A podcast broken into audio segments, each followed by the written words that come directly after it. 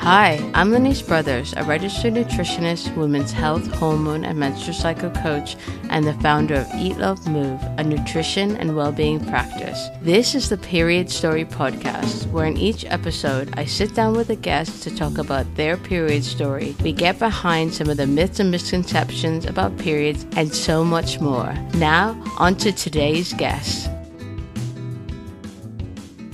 On today's episode, we have Mika Simmons. Mika is an award winning filmmaker, actress, founder of the Lady Garden Foundation, and the Happy Vagina. Mika has worked on a diverse range of creative projects for stage and screen.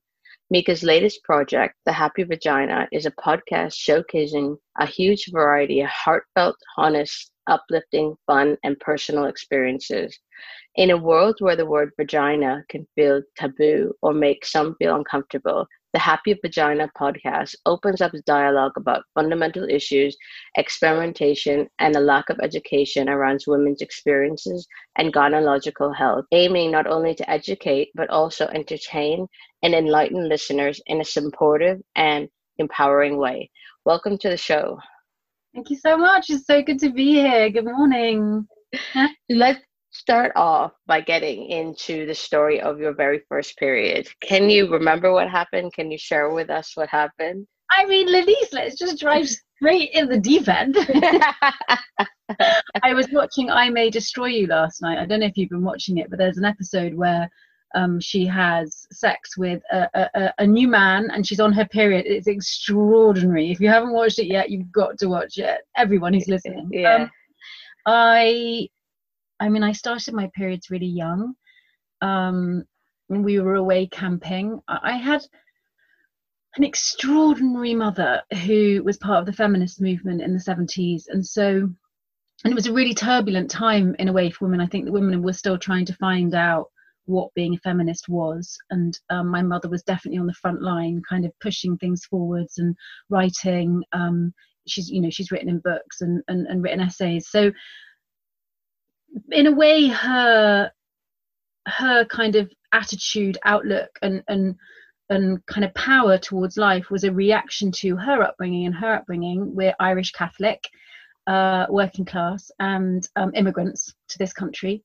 And as immigrants um, my grandmother i feel emotional my grandmother was a really hardworking woman and an amazing woman you know just worked. I don't think that my grandmother and also the catholic church doesn't encourage at that time did not encourage you know kind of a, a, a biological or sexual talk with women. Um, i think many of the reasons that periods and um, sex is, is so damaged and shrouded for women and men is because of religion. So my mother was you know kind of fighting against what she'd experienced and um, so for me when i got my period it was like the biggest celebration in the whole world you know like there was no hiding it. And uh, and she threw this party for me. Uh, we were camping in the south of france and um, and i what i remember i remember being quite confused. I don't remember. I think i was i think it caught us all a bit off guard because i was so young. So i think that like i went to the shower and it started and I hadn't already had a chat with my mum. Like there'd been no like, you're gonna get your menstrual cycle at some stage and this is what it's for and this is how you should love it and it's you know the most amazing thing in the world where life comes from. It was just like, oh I'm bleeding. Anyway, I went I went off and I came back and she'd kind of bought a Viennetta ice cream and um and and bought some champagne, not for me, I was underage.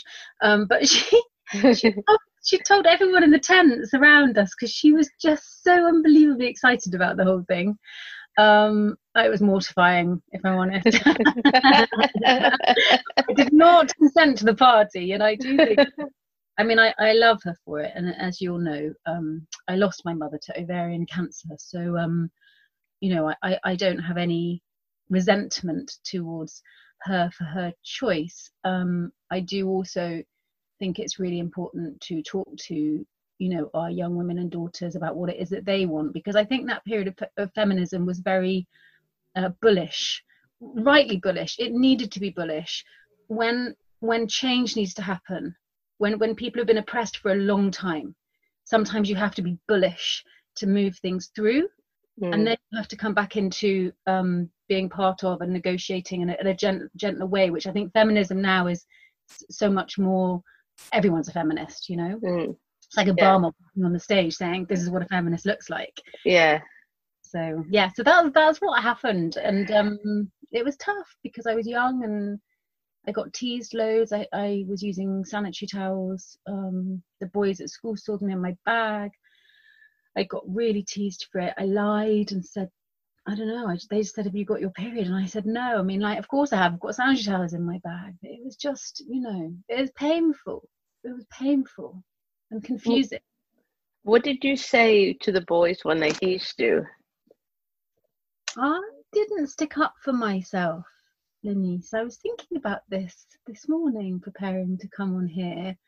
Um, it's very poignant for me, this stuff around teasing and bullying at the moment. Um, it's something that I'm working on a huge amount in my personal development and my life because there seems to have been a pattern for me where I don't really stick up for myself or I don't stick up for myself in the right way. So when the boys teased me, I didn't say anything, and I, and I, and I, and I t- internalized it. Actually, I internalized the shame. Um, I felt other. I felt wrong, and I, and I and actually, it was during a period of time. I had a, a bit of a bad start in school where I was in a in a local primary school, feeding through to a local secondary school, and some of the girls at the at the the bigger school were waiting outside my primary school um, uh, uh, uh, when I finished to to to threaten me, um, and I didn't tell anyone about that either. And I went to my secondary school kind of therefore on the back foot. I went to my big school really frightened. I don't know why I didn't tell anyone. I think the thing is about bullying is mostly you think it's your fault Mm. that's really one of the biggest strands through bullying is that people somehow it's so confusing when people bully you for no reason that you just basically can't it's a weird sort of paranoia where your brain can't compute why this is happening. So therefore it kind of must be something you've done. So i didn't stick up for myself with the boys. And if i'm honest what i did this was the thing i was thinking about this morning um, is i got tough. So in order to protect myself i kind of joined i think when you're bullied there's there's there's three options. What one is that you fight them. The other is that you completely come away and take another river. Mm. a- a- and the other is you know that you that you that you join them. And to a certain extent i joined that kind of crowd of kids that weren't that kind. So my first couple of years at school it was only it was only the first couple of years but the first couple of the years i would suggest i was kind of quite naughty. And um and that that's how i dealt with being teased was i surrounded myself with people who could stick up for me And so you you became uh, part of this gang that was not very kind and would bully others. But then that did that stop the bullying towards you? yeah yeah, it did but then i self-harmed within that group Mm. it's really interesting because i think that within people that particularly children are so cruel you know children are so cruel and um i think if you end up i mean actually at around 14 15 i really right sized it all and started to work really hard at school. And there were some interventions that happened that brought me back to i would say my real self. But during that period when i was like hanging out with the naughty set um, i was over sexualized um, I was objectified by the boys that we were hanging out with. The boys at school were very aggressive. Obviously, I'd started my period, so actually, there was quite a lot of sexual energy around me. I was blessed with some quite good looks, so I got a lot of male attention, and um, and and and, and hanging out in that. I think, you know, children who bully or are naughty or are kind of the wayward gang are often in a lot of pain Mm. They haven't landed there because they go, I know what, I'm going to like bunk off school and not go to gym class and smoke behind the shops. They're in pain. And when we're in pain physically, our cells that are in pain orient towards other people that are in pain Mm. so that we can feel safe. It's not safe, but it feels safe and it feels like what we know. And um, so, yeah, it did stop the bullying, but I just self harmed. I drank way too young. I was drinking, you know, and I and I was and I was and I was I was you know over sexualized. So I had my periods, and I was I my my my woman had started age thirteen. I started, you know, I, I started behaving like a grown up, and I was a child. What would you say your relationship with your body was back then? Really confused. I think confused is the most, you know, poignant word. I I think the whole time was very confusing for me. My body was being objectified by a lot of men, older and my age, and therefore, and and and I didn't understand it. I didn't understand. You know, I, I I hope for every young woman that she has the experience where she gets to know her body in a gentle, timely manner. And you know, we've been talking about this a lot on my podcast, Happy Vagina, about how uh, self pleasure. Um, that in order to really have a great sexual relationship with someone, you have to really learn your own body first. That was not my experience. You know, my experience was it was it was a slam dunk. I was I was I was like a horse up and running before I had had any conversations. You know. Um, anyway it sounds like a sob story but i don't feel like that about it i feel i feel that all of that made me the woman that i am today so i don't have any kind of resentment or you know hang-ups around it i wouldn't wish it on other people i don't i don't think that it was the best start but um it, it certainly um it, it certainly gave me yeah, I went so far that way most of the time I've been back in the other camp since. So yeah, I think everyone has a time when their wheels come off a bit in some way or another, don't they? Yeah, yeah. yeah. And you went, you had that time of being across two different camps, as you say, when you were in school. And then when you left school and went on to the next phase of your life, how would you describe your relationship with your your body and your period well i one of the ways that i you know thrust myself out of that naughty period at school was by starting to take acting classes so i had this amazing year head at my school called mrs barrett and she invited my mother and i to go and have a conversation with her and she highlighted the fact that you know i was wearing makeup to school you know, I, oh, oh, I was, I, I, I was, I was renegade. And she, she was, you know, she, she actually said, you know, Mika's very, very bright and she's not using that. And they asked me what it was that I wanted to do. And I said that I wanted to, there was no drama at my school. So um, they, they got me some, some acting classes and I started to compete. Um, and that really saved me intellectually and emotionally and really changed my life, um, I would suggest that the pressure on me from that stage on, in terms of my body, possibly did not heal itself. So many of the other areas healed, but I went from being kind of objectified for my body to wanting my body to be what I saw in the movies. Mm. You know, that that gap. So um, there was definitely some periods of severe under eating. I wouldn't suggest that I was anorexic, but I controlled my food for a very long time, um, particularly around my drama school years and at university and leading into going to drama school. You know, it's a huge pressure on in, in the industry to to be thin in in in, in the film industry. Um, sometimes I think you know it's kept me healthy.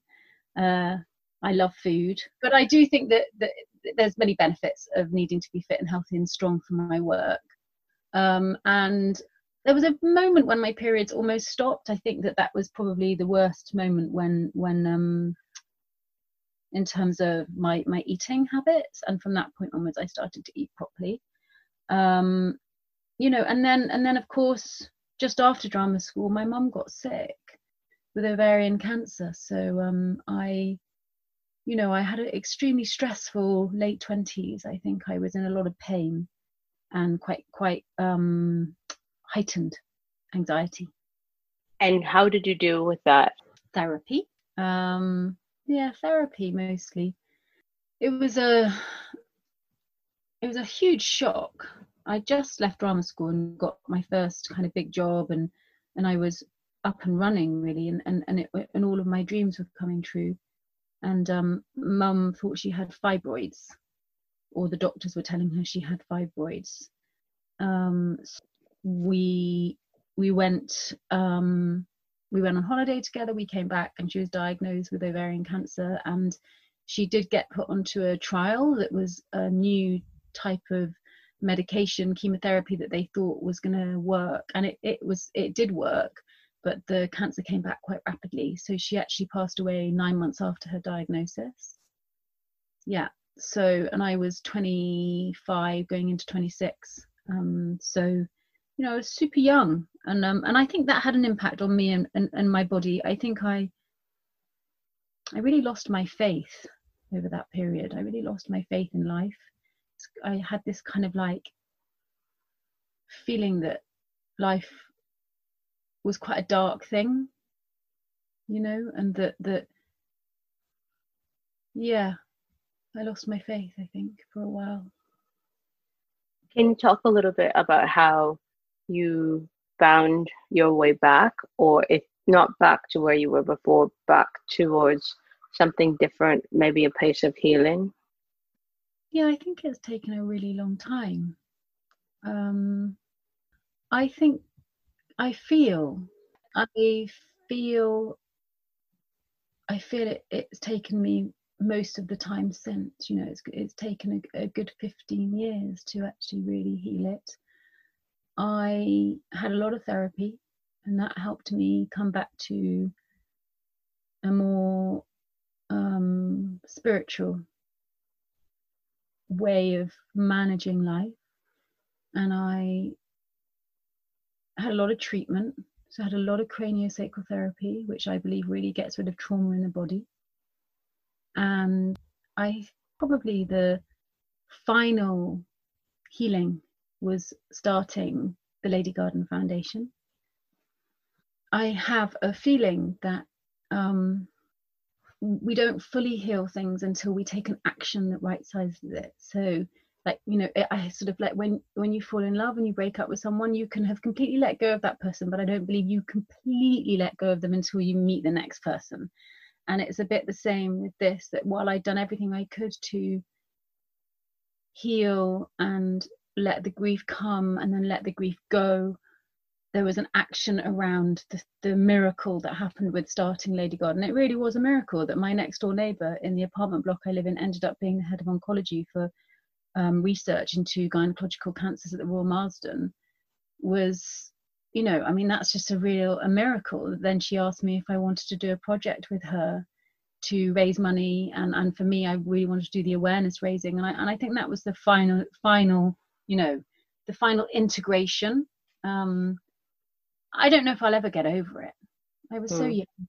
I didn't get to, you know, I just, I've talked about this a lot. I, I feel that because I'd only just left drama school, I was still a bit of a child. I think other people at that age are very grown up. They've started working since 18 and actually, you know, but I somehow or other was still dependent on on them. And I suspect there was also a level of codependency with my mum because of my early year experiences. I think she was very firmly in my camp. She championed me in a way that was,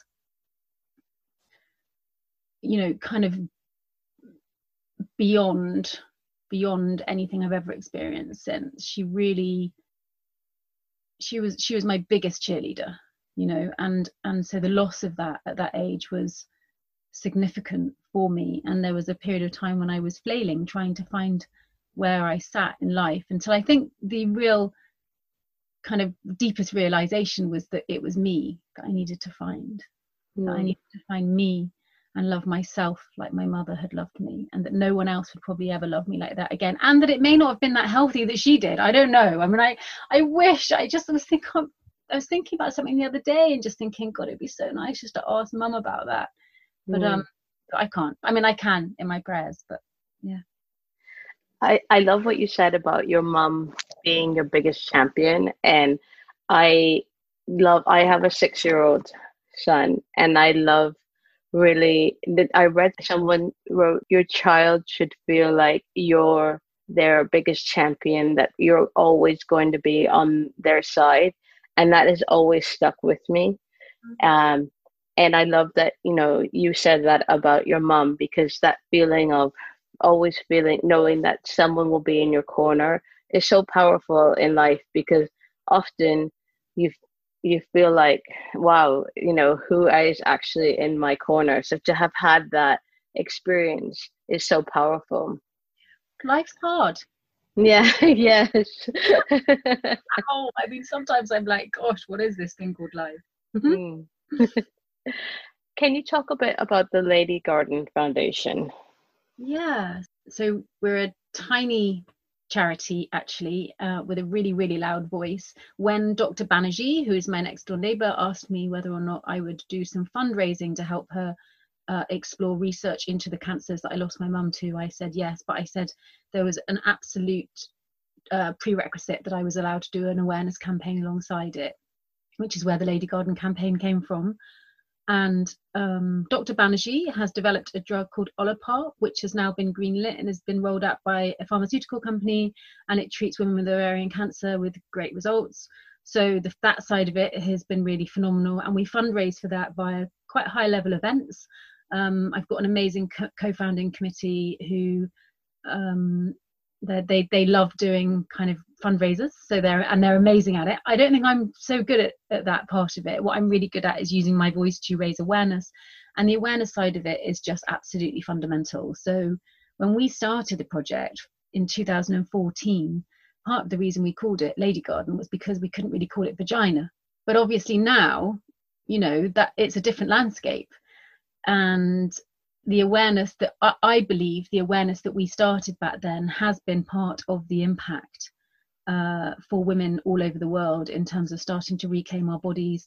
We started talk. We we may have given it a nickname, but we absolutely were talking about the fundamentals around gynecological health, and you know, and then the Me Too movement happened, which then started a, a huge revolution in women's in women's bodies and women's well-being and I think at the moment, one of the things that I'm really interested in exploring and why I started my podcast and the project, The Happy Vagina, is that somehow or other still we are only talking about gyneco- gynecological issues or pregnancy in terms of women's health. Mm. So there's now a movement towards talking about desire and actually how we integrate talking about um, gynecological health in all areas of our life because at the moment you kind of get these highlights. You get your period starts you're pregnant your menopause and hopefully not but you may within that have some illness gynecological illness. Most of us have something at some stage whether it just be from candida through to something more more serious like my mother had. And those are when we talk about it. You know mm. it's like what a gynae problem. And we don't kind of somehow really talk about that area of our body all the time like it's you know like like we would do about our our mental health. And there is a movement happening towards integrating it into a more daily kind of chat. Um, I've just been part of a book that's talking about young women and periods and teaching them, which is We Are the Hood. And, you know, so that is, that's going to be a game changer, you know. But again, the focus is kind of on when you get your period. And I'm just really excited to get women talking more about desire and how to look after ourselves sexually, how to look after ourselves in terms of consent, how to look after ourselves in terms of, you know, allowing that area of our body to be part of our whole being. What do you think uh, women need to do if they don't feel comfortable with these conversations? What do you think they need to do to get comfortable? It's so funny, isn't it? Because I was talking to a really good girlfriend of mine who works in marketing for a huge women's brand yesterday and she said i still find it hard to say the word vagina. And um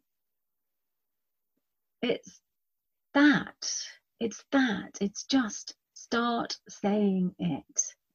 Start saying it start talking about it. One of the things that i think as human beings we do is that we cower together. So identification within friendships is really, really powerful So if you go to the gym with a female friend and they are hiding their body or go into the changing room, you will probably feel the same shame. We, we pick up each other's shame really easily. Mm. Just to be super clear, if you want to change in private, that's totally cool. But what you need to look at is where it's coming from. If it's coming from because you're ashamed of your body, at least acknowledge that and own it. And I think that the identification that we can bring in, so you you we, we mirror our friends, and just to say to a girlfriend, I've got candida, I've got thrush, I'm struggling with cystitis. My periods are a bit weird at the moment. God, my period came three days early. You know, I had loads of sex, you know, like just to kind of start integrating a very light vocabulary and dialogue with your female friends or with your children if it's appropriate or with your partner just just drop it in just tiny small things. You don't have to come out with the big you know doesn't have to be a monumental seismic moment I mm. now talk about periods of vaginas. just start sharing in a tiny little way. Probably mm. going to feel really uncomfortable if it's something you haven't done before. Probably going to feel really, you know, embarrassing um, because we've been brainwashed to believe that that area of our body is embarrassing and it's just not. You know, there is a underlying message in so many cultures that good girls don't have sex. You know, that good girls don't talk about this stuff and that we are only lovable if we are a good girl. Hmm. You know, and, and, and being a good girl will stop you from being good to yourself. And also, long term, if you don't really get to know your body and you don't share with your partner or your friends or whatever is appropriate for you, you may find that you ignore symptoms as something that could be quite serious. So, so start to have the conversation. It doesn't have to be small.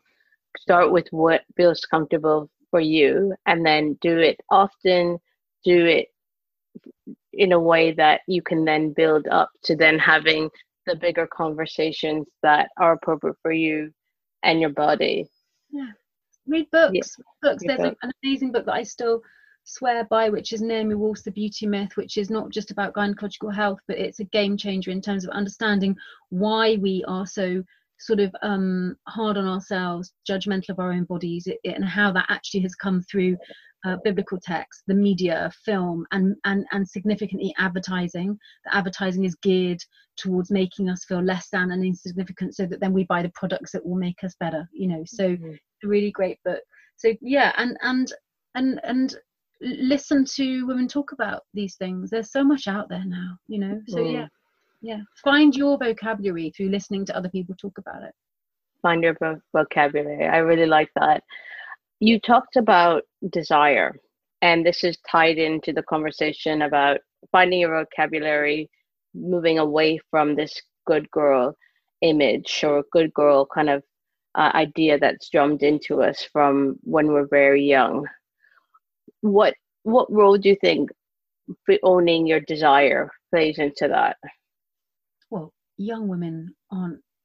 There's absolutely no education at all around desire in young women at the moment. Whereas I think it's quite normal for parents of young men to understand that young men start masturbating and that it's almost like this kind of god-given thing that they can't help you know this sexual energy and power that comes through that means they have to do it uh, I, am not suggesting that young men don't go through shame around it. I don't, I, it's not like they've got it so easy, but I do believe that there's more vocabulary around young men's sexual power coming through, and that there is absolutely zero, zero teaching around young women's desire.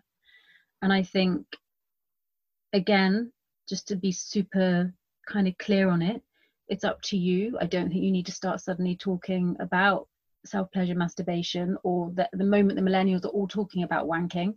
You know, for me, that's not my taste, but I respect them. But it's about getting the relationship with yourself, mm. with yourself, so that you so that you, you, you whatever that is and it, it, may be that there's only one person in your life that you talk to about it and that might be your partner but dear god please talk about it. And i really believe that if you don't you you cut yourself off from that area of your body. And i think dis-ease in the body comes through the nervous system. So if your nervous system is not fully integrated if you if you feel shame around that area of your body the likelihood is is, is, that your mind body connection is probably very disassociated.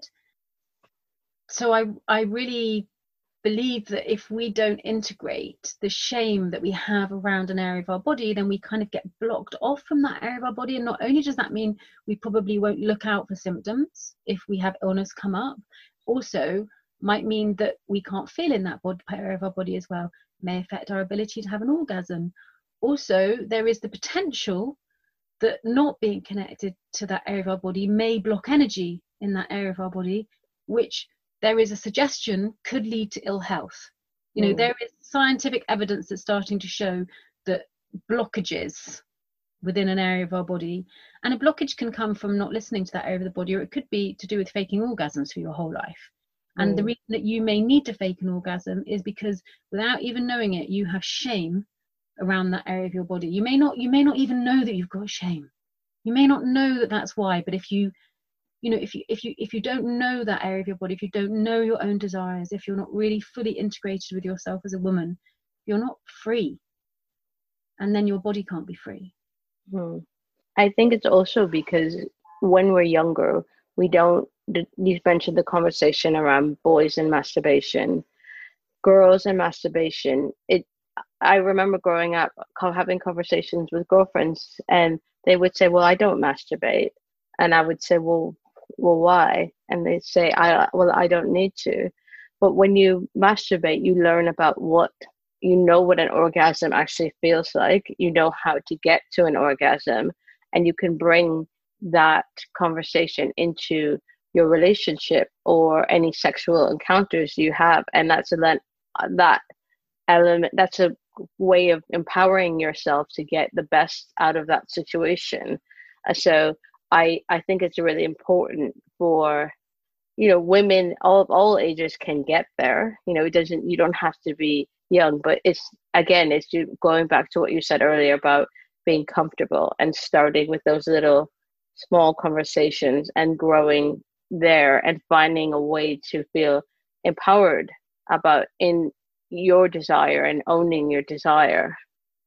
So many women I know uh, find it difficult to get to climax to orgasm, and I I believe that is because we don't spend our teenage years practicing, whereas somehow there is a again really just to be clear i think men feel a lot of shame around it at that age too but they still get on and do it because within media within films it may be teased a bit but it's still considered normal. And with women everyone lies about it. No one admits to doing it. I, I think i used to say i didn't do it. Someone asked me at university are you doing that? I was like no.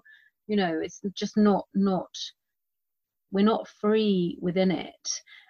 There are also women who can't reach climax and i think it's really important to i don't know because i don't know those women.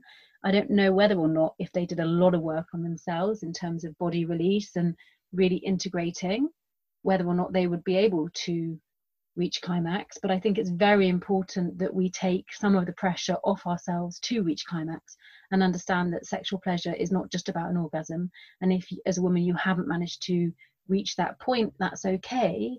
You just need to enjoy the experience still and not write it off and not overgive to your partner, not deny yourself pleasure in whatever way that pleasure comes in order to make sure your partner's needs get met and yours don't. So don't always seek the orgasm. You know it's not it's not it's not the essential thing but open connection is. Can you talk about what's coming up next for the lady garden foundation for the happy vagina?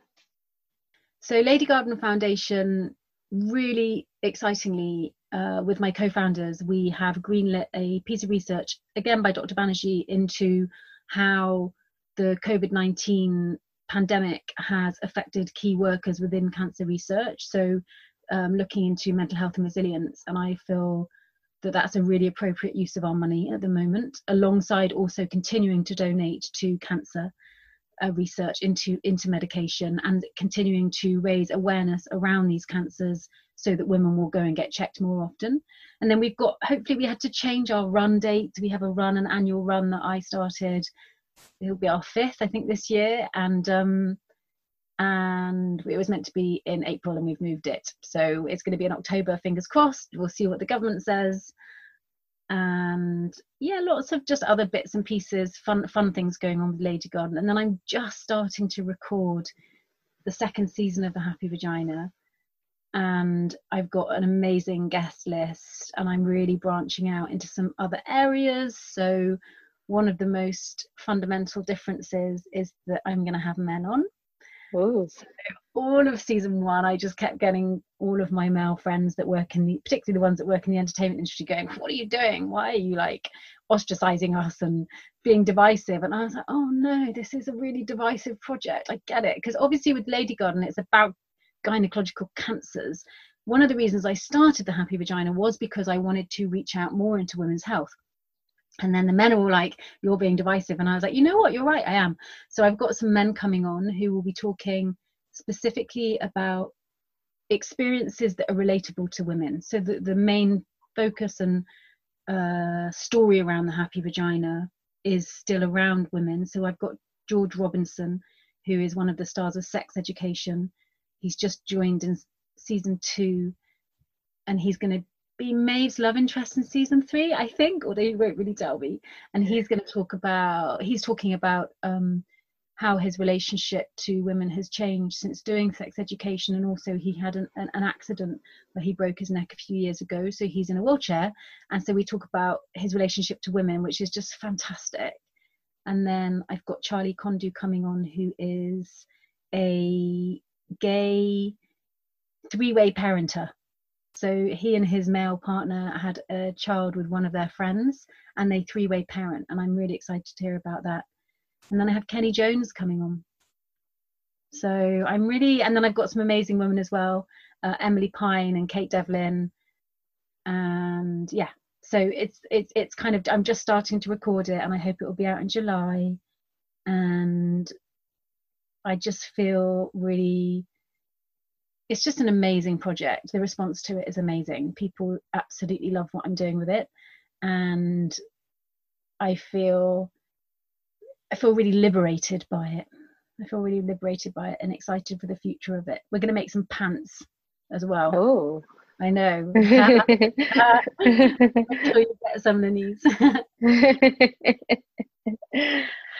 So thinking back on your journey from where you started when you first got your period, the party that your mom threw for you, to where you are now, if you could go back to speak to your 13 year old self, what would you say to her? I think I'd say it's going to be okay. You know, just quite simple, soothing. It's going to be okay. Because it always is in the end, Lenise, I think. Mm. So many of us go through such trauma and pain in life. Life can be incredibly painful, and human beings can be very mean. Very, very mean. I don't know why, but they can. And I and I think just the very simple, everything's going to be okay, which mm. was one of the meditations that I used to soothe myself after my mother died. I'd wake up in the night, unable to get back to sleep, in sheer shock and severe anxiety. It's just everything's going to be okay everything's going to be okay. Everything's going to be okay. I can feel that mantra going through me now. Everything's going to be okay. If listeners want to find out more about you, the Lady Garden, the Happy Vagina, where can they find out more? It's pretty straightforward. I'm Mika Simmons and my handles on social media are at Miss Mika Simmons, which I'm trying to change at the moment. I don't think I should be a Miss anymore. um, so the Happy Vagina is at the Happy Vagina. So never forget the the. It's the most important part. The Happy Vagina. And then Lady Garden Foundation is Lady Garden Foundation, which are, and that's our handle on social media. And also, if you want to look us up on the website, and the website's really great. It's got loads of really interesting information blogs from people who've experienced these cancers uh, symptom checkers, you know, really informative website. And the Happy Vagina's just got lots of fun stuff. Brilliant. Well, thank you so much for coming onto the show today, Mika. I've had such a nice time. Thank you. You're an amazing interviewer. I've told oh. you so many things. thank you.